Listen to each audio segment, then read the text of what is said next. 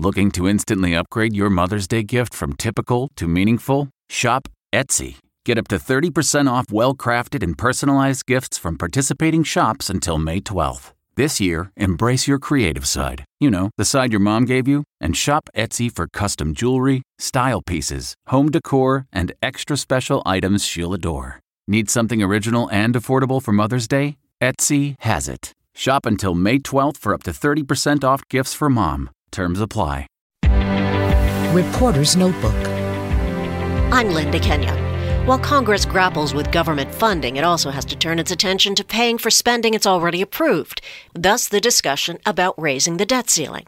Treasury Secretary Janet Yellen says the debt ceiling will be reached on October 18th, and failure to raise it would mean the federal government would default on its debt for the first time in U.S. history. Secretary Yellen says breaching the debt ceiling is a very destructive threat to the full faith and credit of the U.S., and she also tells Congress limiting the Treasury Department's ability to pay bills already approved by Congress and the President makes no sense.